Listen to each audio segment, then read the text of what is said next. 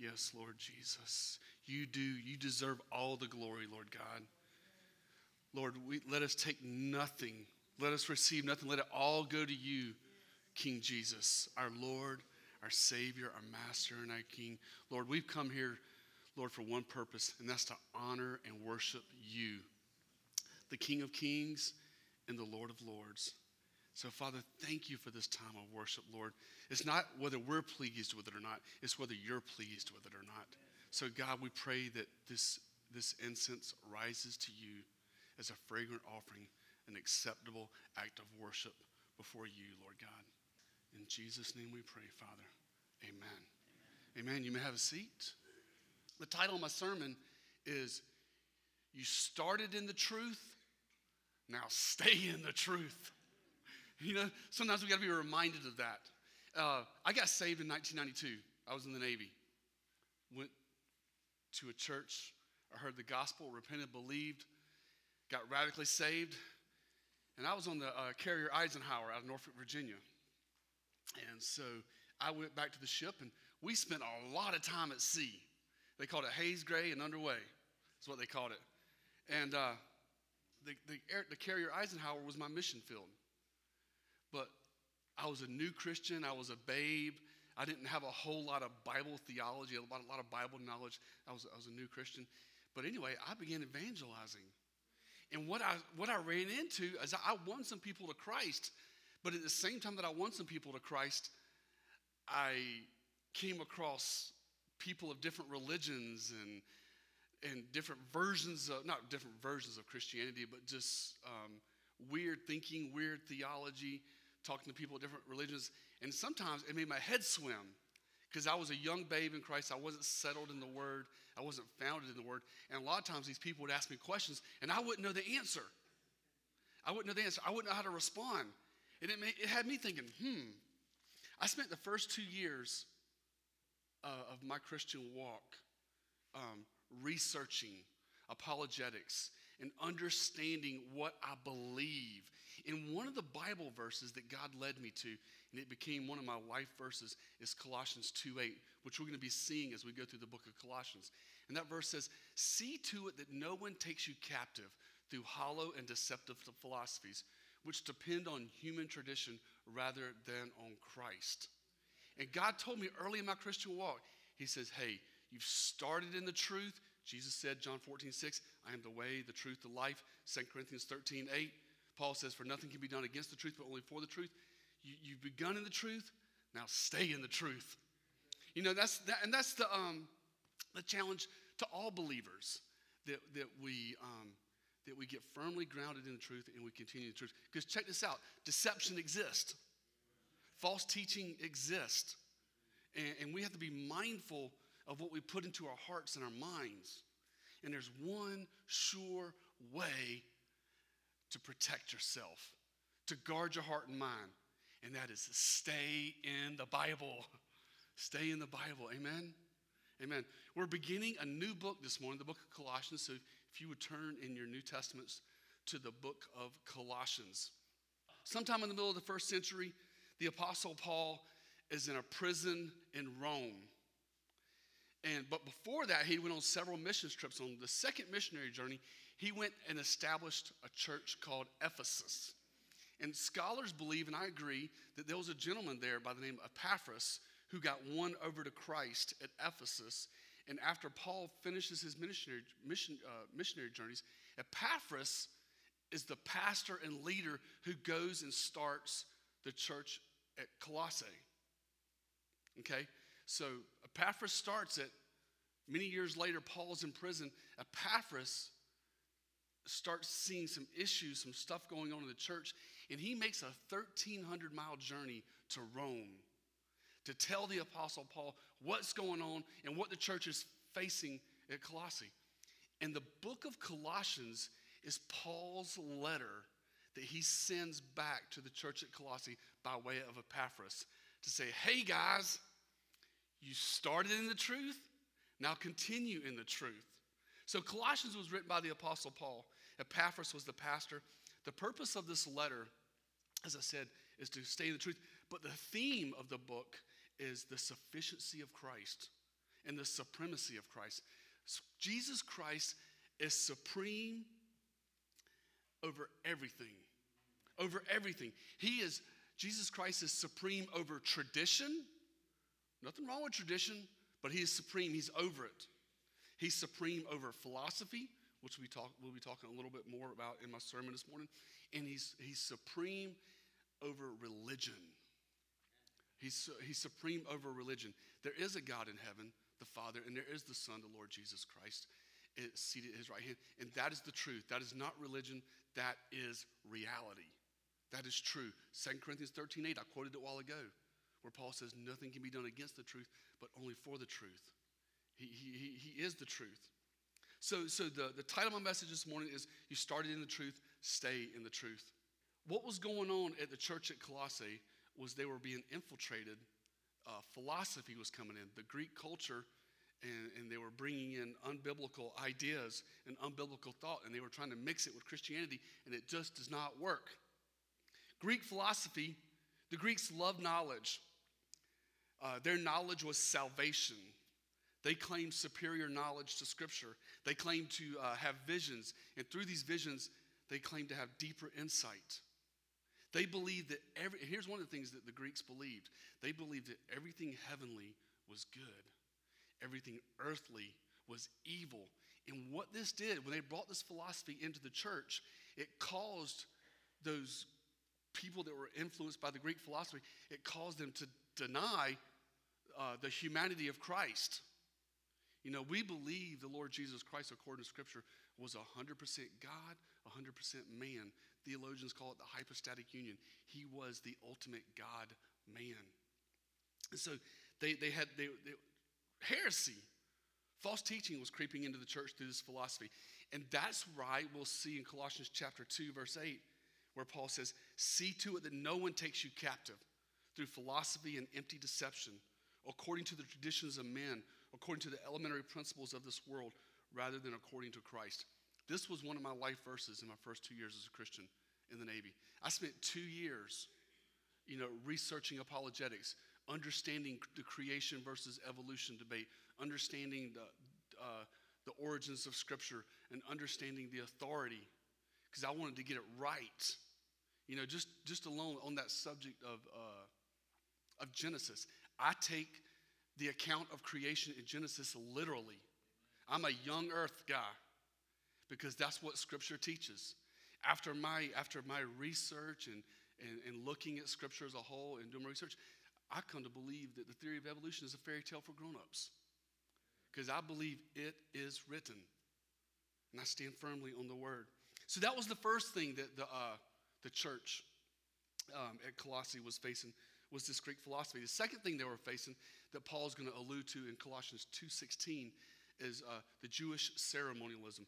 People were wanting to bring in the Jewish ceremonies into the church. They wanting to embrace circumcision, the dietary laws, and legalism. And Paul, in response to this, writes, Therefore, no one is to act as your judge in regard to food or drink or in respect to a festival or a new moon or a Sabbath day.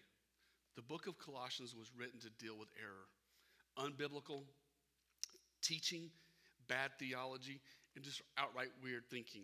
When you mix Christianity with anything, it becomes a slippery slope and it becomes very dangerous. If you mix, if you mix Christianity with anything, in my opinion, it, it becomes a dog's breakfast because the gospel needs no help. God's word needs no help. It, it's, it's sufficient.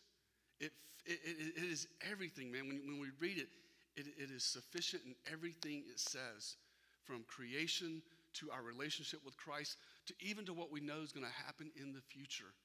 That's how firm the scriptures are. So, Paul here is going to um, set the record straight. He's going to give them pure, unadulterated, straightforward truth from Scripture. Let's pray.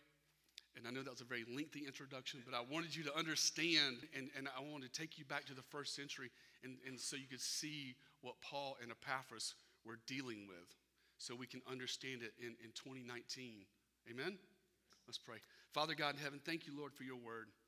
Lord, as we look at it now, just pray, God, that you just to strengthen us And, and again, we've started in the truth. Help us to stay in the truth. In Jesus' name I pray, Father. Amen. Colossians chapter 1, verse 1. Paul, an apostle of Jesus Christ by the will of God, and Timothy, our brother, to the saints and faithful brethren in Christ who are at Colossae, grace to you and peace from God our Father. We give thanks to God. We give thanks to God, the Father of our Lord Jesus Christ, praying always for you. Now, this being a corrective letter, I love how the Apostle Paul opens this up. He opens this up, uh, he prepares them by praising them. He thanks them for their faithfulness, for their commitment. You know, he's not bulldozing them over. He's not pulling them aside and saying, Hey, you knucklehead, you need to get it right. First, he's going to praise them for their, for their faith. Look at it. He says um, in verse 2, he says, he says, to the saints, to the faithful brethren in Christ. He says, grace to you, peace from God our Father. He says in verse 3, he says, I, I, am giving, I give thanks to, for you. And he says, I'm always praying for you. And one thing I love about this opening passage is, is this How do you define a saint? Our culture defines a saint by someone who, who has performed miracles, uh, verified miracles. They've passed on. There's normally a statue to them, there's normally some candles, and sometimes, unfortunately, people pray to them. Is that what a saint is? No. That's what tradition says a saint is, but not the Bible. The Bible says here, it says, to, he, he, he parallels them in verse 2. He says, To the saints and faithful brethren in Christ. If you are faithful in Christ, if you're a believer and you're a faithful brother, my friend, guess what we got here in our room this morning? We got a room full of saints. And ain't nobody gonna pray to you. The word, the word, the word saint means to be uh, set aside, to be set apart.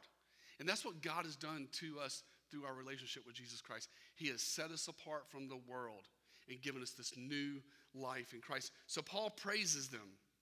Let's continue in verse 4. He says, Since we heard of your faith in Christ Jesus and the love which you have for all the saints, because of the hope laid up for you in heaven, of which you previously heard in the word of truth, the gospel. Did y'all see the triad of the Christian faith in there? Paul uh, repeats this um, in two other places in Corinthians and the Thessalonians. I didn't write down the, uh, the verses, but where he talks about the, the triad of the Christian faith, which is what? Faith, hope, and love. Faith, hope, and love. These are the three things, these are the three evidences of us living out the Christian faith. And that's what he's pointing them to.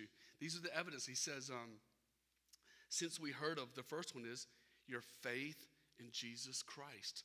Faith is more than a mental assent. The Greek word is pistis, it means deep conviction of truth. And the conviction is so deep in your belief in the truth of it that it produces a love and obedience. Just right out beside there, Hebrews 11 1. Hebrews 11 1 says, For uh, faith is a substance of things hoped for, the evidence of things not seen. It's deeply seated in your heart that you believe that. It's, it's in your head, yes, but it's in your heart also.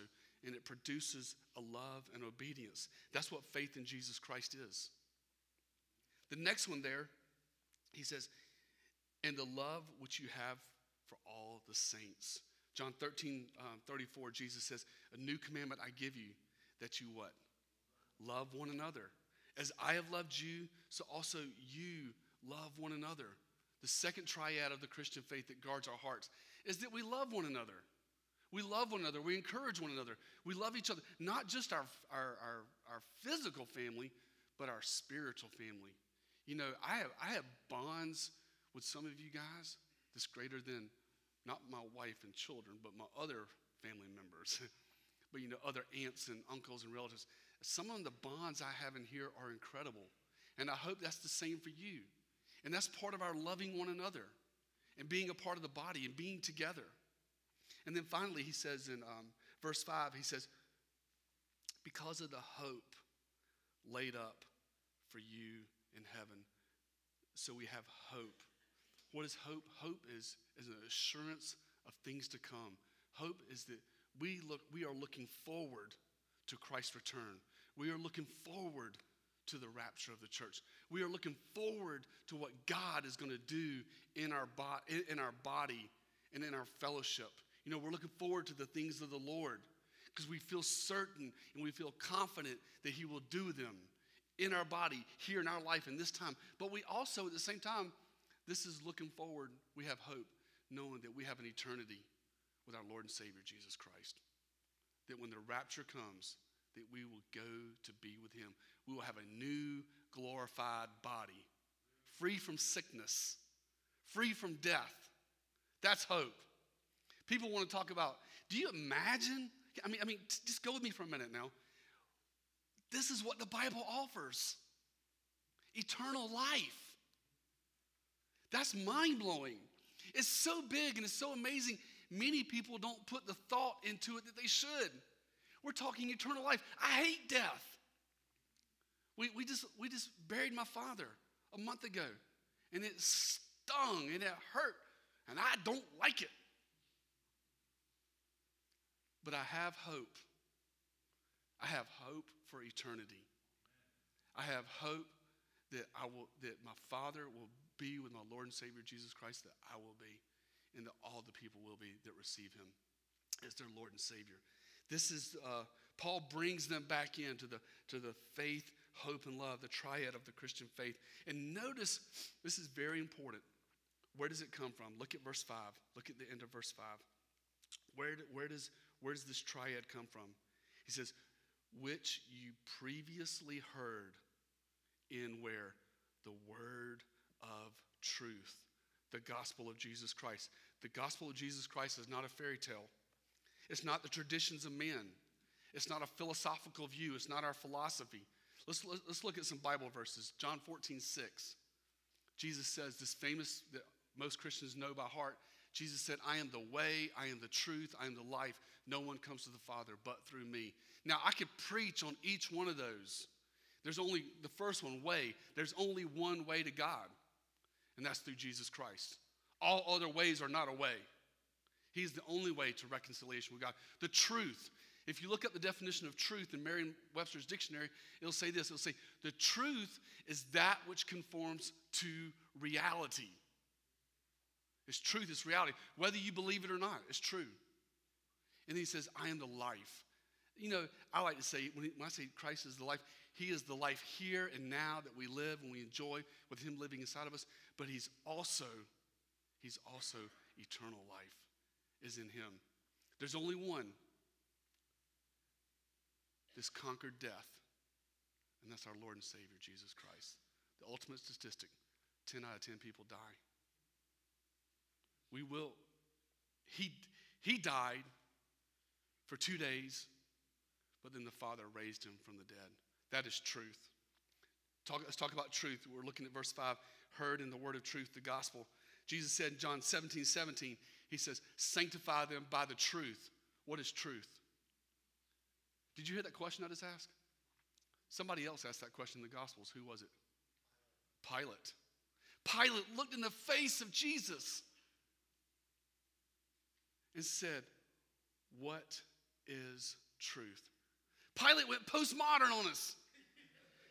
Postmodernism, it didn't just begin in our time and era, but it began way back then. People questioning truth, questioning reality and he's looking in the face of our Lord and Savior Jesus Christ. People like to say, Man, I wish I was back then. I wish I lived back then. I wish I could have saw Jesus, really. All people need their, need their, um, their eyes and their hearts open to the gospel. But Jesus, he says, sanctified them by the truth. Now, Paul is dealing with, with philosophy creeping into the church. And I want to give you a, a biblical, philosophical statement 2 Corinthians 13 8. For we can do, Paul says, for we can do nothing against the truth, but only for the truth. In other words, it's invincible, it's solid, it, it's, it's unmovable. You ever, see, you ever heard that bumper sticker or seen the bumper sticker that says this? It says, God said it, I believe it, and that settles it. You ever seen that bumper sticker? Not quite good enough. Just, just want to say it. It's not quite good enough because it says, God said it, I believe it, that settles it. Well, it's true whether you believe it or not. It's true whether you believe it or not. God said it, and that's it. It's truth, it's reality. That's, our, that's the foundation of the gospel. That's the foundation that the scripture gives us. Whoa, what a solid foundation we have.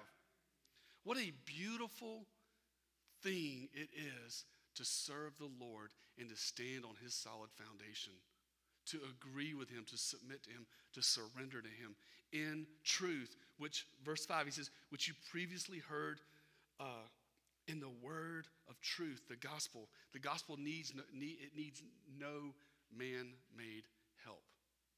The only thing that, that the scriptures need to be powerful and effective is the work of the Holy Spirit. The work of the Holy Spirit to open people's eyes and let them see the truth of the scriptures. The Bible says faith comes by hearing, and hearing by the word of Christ. That's truth, folks. That's truth. That's, and that's the truth that we, we started in. Let's stay in. Verse 6. Verse 6, he says, Which has come to you just as in all the world also, it is constantly bearing fruit and increasing, even as it has been doing in you also since the day you heard of it. And understand, here it is again, Paul's coming back to it. Understand the grace of God in truth. So, why is the gospel constantly bearing fruit? Why is the, why is the gospel constantly bearing fruit and increasing? Why? Because it's the truth. It's real. It, it, it, and it's spiritual, but it's tangible, meaning that when the gospel is preached, physical lives are changed. Things happen that in other religions don't. Because God is at work. His divine, sovereign hand is at work. What is this? For a successful ministry, what should we do? If, if somebody wants to go off and start a ministry, how do, you, how do you want your ministry to be successful? According to verse 6. You, you, you, you present the gospel. It says, constantly bearing fruit and increasing. That we, we put the gospel at the center of the ministry, whether it's an outreach, whether it's a church, whether it's an orphanage, whether whatever ministry it is, if it's a Christian, put the gospel of Jesus Christ at the center because it's the gospel of Jesus Christ that produces fruit in ministry. Then he says there at the end of verse 6, he says, um, even as it has been doing in you also since the day you heard of it and understood the grace of God in truth. Huge statement there. What does it mean what does it mean to, let's ask the question, what does it mean to understand the grace of God in truth? Now, we, now, now he's saying, Paul's saying, you need to understand grace. What, is, what does the rest of Scripture teach us about grace? It teaches us there's nothing that we can do to be saved. It's God's program. He gets all the glory, and we don't. It's God's grace that saves us. We're not saved by baptism. We're not saved uh, by confirmation. We're not saved by the uh, partaking of the Lord's Supper.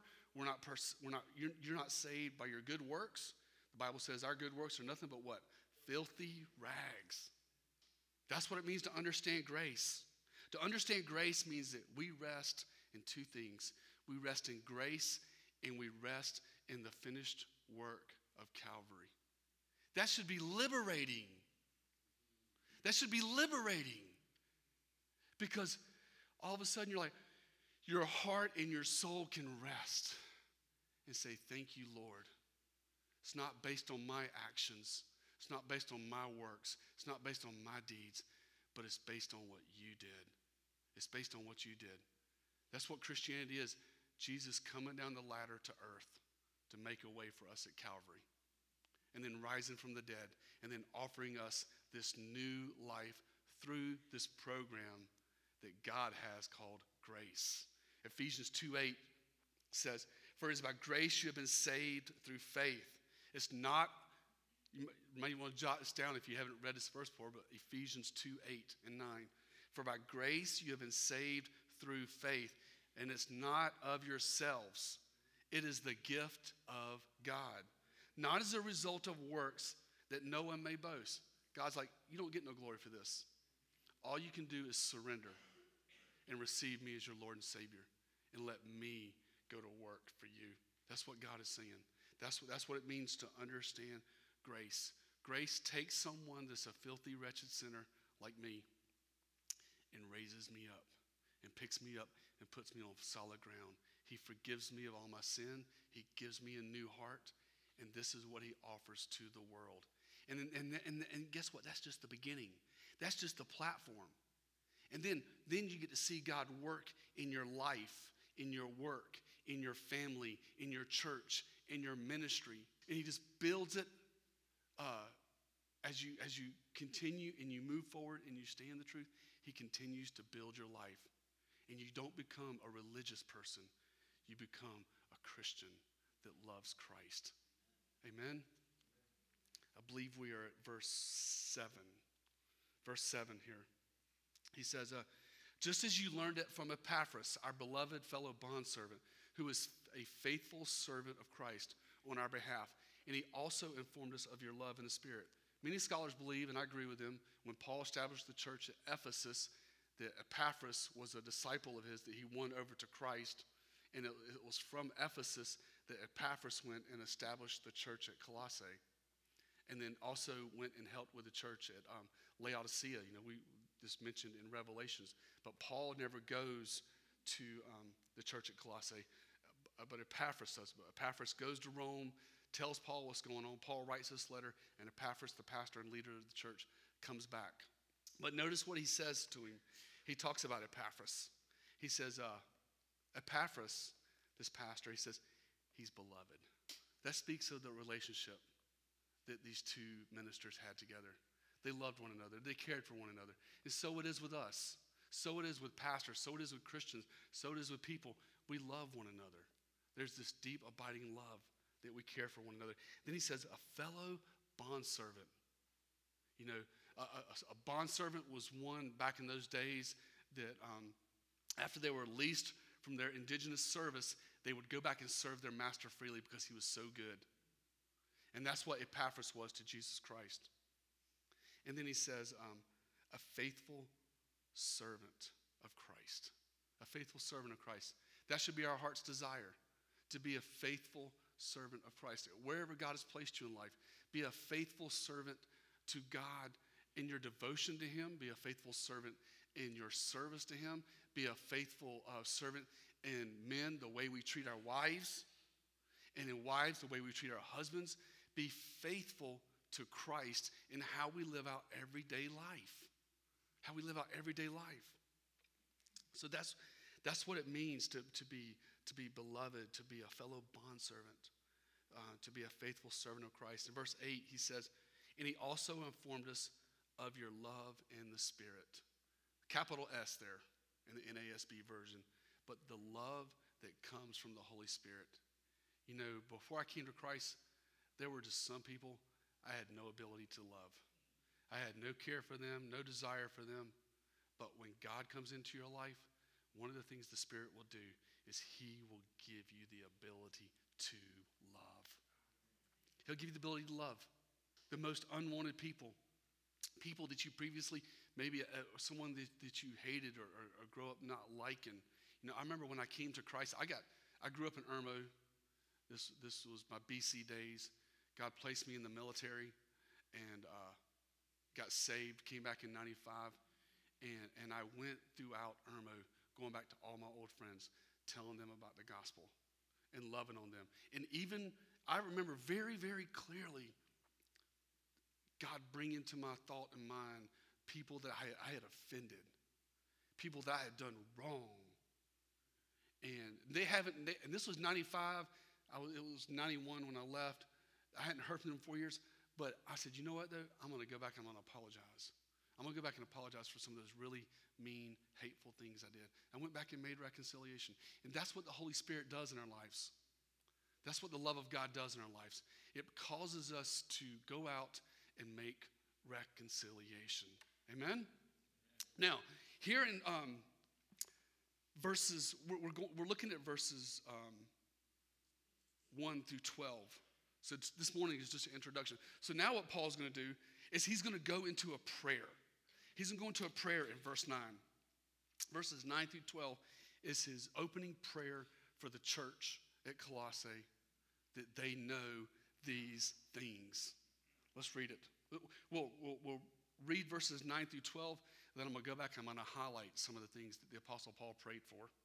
Verse 9 For this reason also, since the day we heard of it, we have not ceased, here it is, to pray for you and to ask that you may be filled with the knowledge of his will and all spiritual wisdom and understanding, so that you will walk in a manner worthy of the Lord, to please him in all respects, bearing fruit in every good work and increasing in the knowledge of God, strengthened with all power according to his glorious might, for the attaining of all steadfastness and patience and joyous, giving thanks to the Father who has qualified us to share in the inheritance of the saints in his light.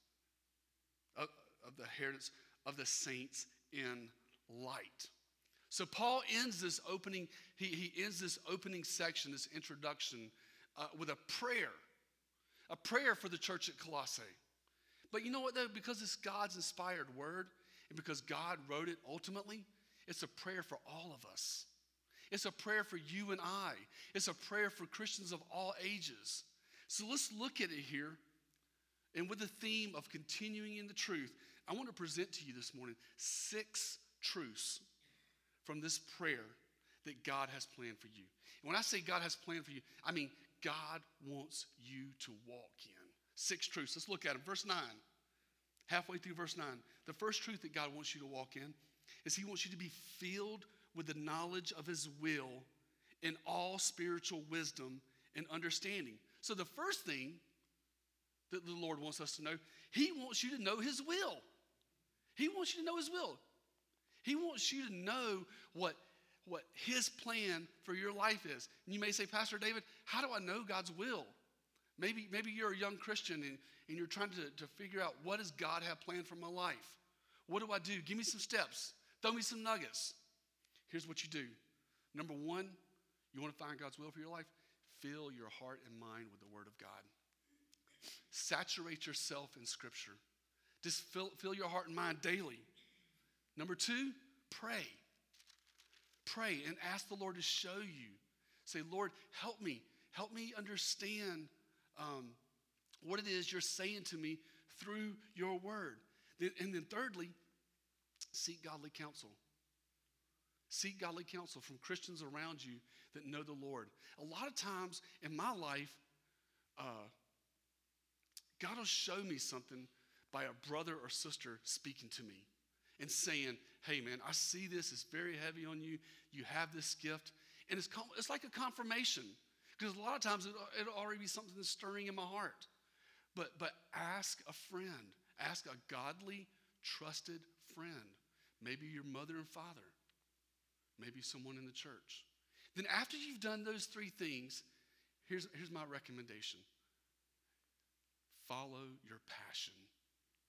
Because if you've, if you've saturated your heart and mind with the Word of God, you've spent time in prayer, you've gotten godly counsel, then the, the only question left is God, what are you giving me a passion for? And then whatever that passion is, whatever that desire is, go after it. Just, just go after it. Sink or swim, jump in.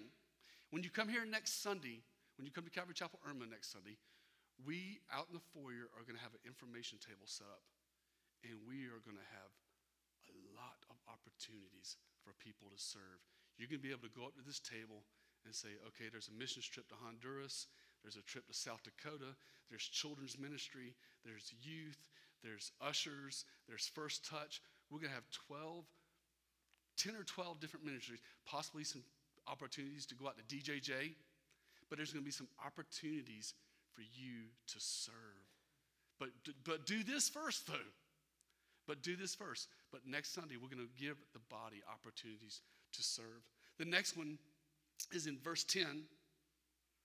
He says uh, in verse 10, the, this is number two truth that God has planned for you that He wants you to walk in is that you walk in a manner worthy of the Lord, pleasing Him in all respects. What's He saying there? He's saying, live like a believer. Live like a believer. What God has done on the inside, let it manifest itself on the outside. you know, you know, remember, faith is more, I talked about this a while ago, but faith is more than a mental assent to truth. It's a surrender, it's a, it's a believing, it's a deep conviction that is true, and it's a surrender, it's a love, and out of that, it, it produces an obedience that says, Lord, I want to serve you. That's what he's saying. Walk in a manner worthy of the Lord. Walk in a manner worthy of what God has done in your heart. Let it manifest itself in the outside. Number three, number three is uh, also in verse 10. He says uh, that you bear fruit in every good work. That you bear fruit in every good work. In verse 10, basically what he's saying here is he's saying, serve in a tangible way. Serve in a tangible way. And this, I guess this is when, actually when I should have brought it to the table. But we're going to give people opportunities to serve as, as our church grows. But you know, but serving, I also want to make this point that serving doesn't always take place in the church. Okay? You can serve in your community. You know, you can serve, you know, taking your Christian influence. You know, we want you to serve in the body of Christ, but you can also serve outside. And I know many of you do. Many of you do.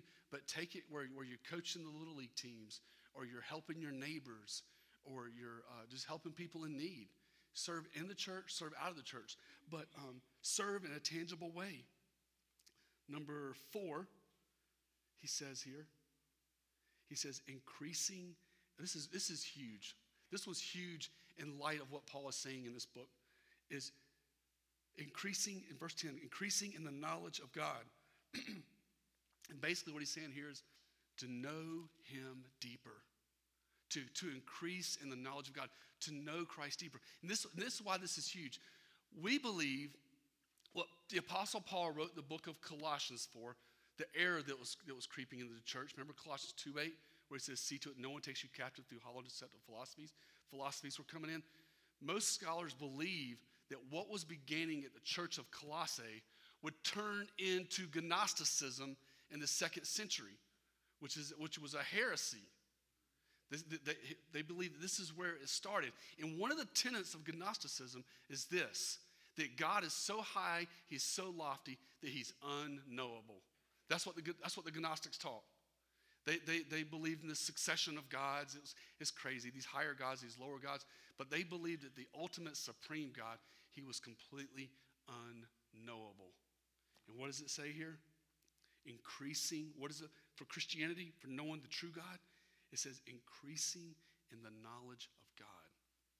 You can know God. You can.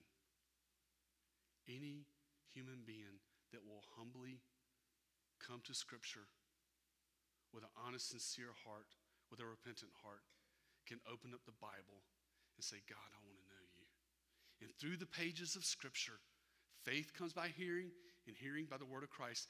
Through the pages of Scripture, you can have knowledge of God. He is knowable. Now, He is high, He is lofty, but He is knowable because He's given us His word. And that's how we know. That's how we grow in our, in our intimacy and our love for Him. So that was the fourth item in this prayer the Apostle Paul prays for Colossians. And then look at verse 11. Verse 11, he says, strengthened with all power according to his glorious might. What's he saying here? Yield to the Holy Spirit. Yield to the Spirit of the Lord in everyday life. You know, we're carnal people at times. We wrestle, we wrestle with our flesh and we wrestle with the Spirit. And sometimes we just need to wake up in the morning and we need to say, Lord, take the wheel, take the reins. Let me submit to you today. Maybe you're having a difficulty, difficult with difficulties with people at work, and say, Lord, I need to submit to you. I, I want to yield to you. I want to let your Holy Spirit work through my life. What's the promise of Scripture? I can do all things through. I can do all things through Christ who strengthens me. And it's His power. You have the Holy Spirit dwelling inside of you, and you have His power to give you victory over the things of the world if we'll, if we'll submit to Him and we'll surrender to Him. But because we're not perfect, We still have that wrestling. We still have that, you know, the deeds of the flesh and yielding to the Spirit. We still have that fight. But when we submit and we yield to the Lord, He gives us the power of the Holy Spirit and we can overcome. We can live victorious. Doesn't mean we're perfect, doesn't mean we won't blow it along the way, but in the end, He will give us victory. Uh, the final one in verse 12, in this prayer, in, in, in the opening of Colossians, in verse 12, he says, giving thanks to the Father who has qualified us to share in the inheritance of the saints in light. Number six, here that Paul is praying for the church at Colossians is, is, is that we be thankful people. We live thankful people. Sometimes that's just a cliche. Sometimes that's just a, we don't think much about it. But we need to be thankful. You, you, you and I need to live, live thankful lives. You know, be thankful that you're saved. Be thankful that you're in a right relationship with God through Jesus Christ. Be thankful for your family. Be thankful for your church. Be thankful for your job. Be thankful for your pets. Be thankful. I mean, I could get the list could go on and on, but just be thankful. Be thankful for everything the Lord has, um, has brought into your life. Amen? So that's what they were. Know his will, live like a believer, serve in a tangible way. We know him deeper and more intimately. God is knowable, unlike what Gnosticism teaches that Paul's going to be dealing with here. And then yield to the Spirit, and then, and then, and then be thankful. And finally, in closing, the point I made in the very beginning is the, is the point I want to close with, and that is this you started in the truth, Stay in the truth. And I'm going to add something to it walk in the truth. Amen. Amen. Um, amazing book. It was just an introduction this morning. But next Sunday, we will pick up at verse 13. And this is going to get very deep and very theological because verses 13 through um, verses 13 through 18 is, is very profound. I mean, this is this portion of scripture that we're fixing. Please pray for me in my studies this week, because this this portion of scripture is deep and it's theological. And what the, the, the, what Paul is correcting them on, you know, they were they were waffling. In Gnosticism, some some of them denied the deity of Christ. Some of them denied the humanity of Christ. But Paul, in this next portion of scripture, he's going to deal with the deity of Christ, which is when we say Jesus is Lord, what are we saying? Jesus is God. Jesus is Lord. He is God.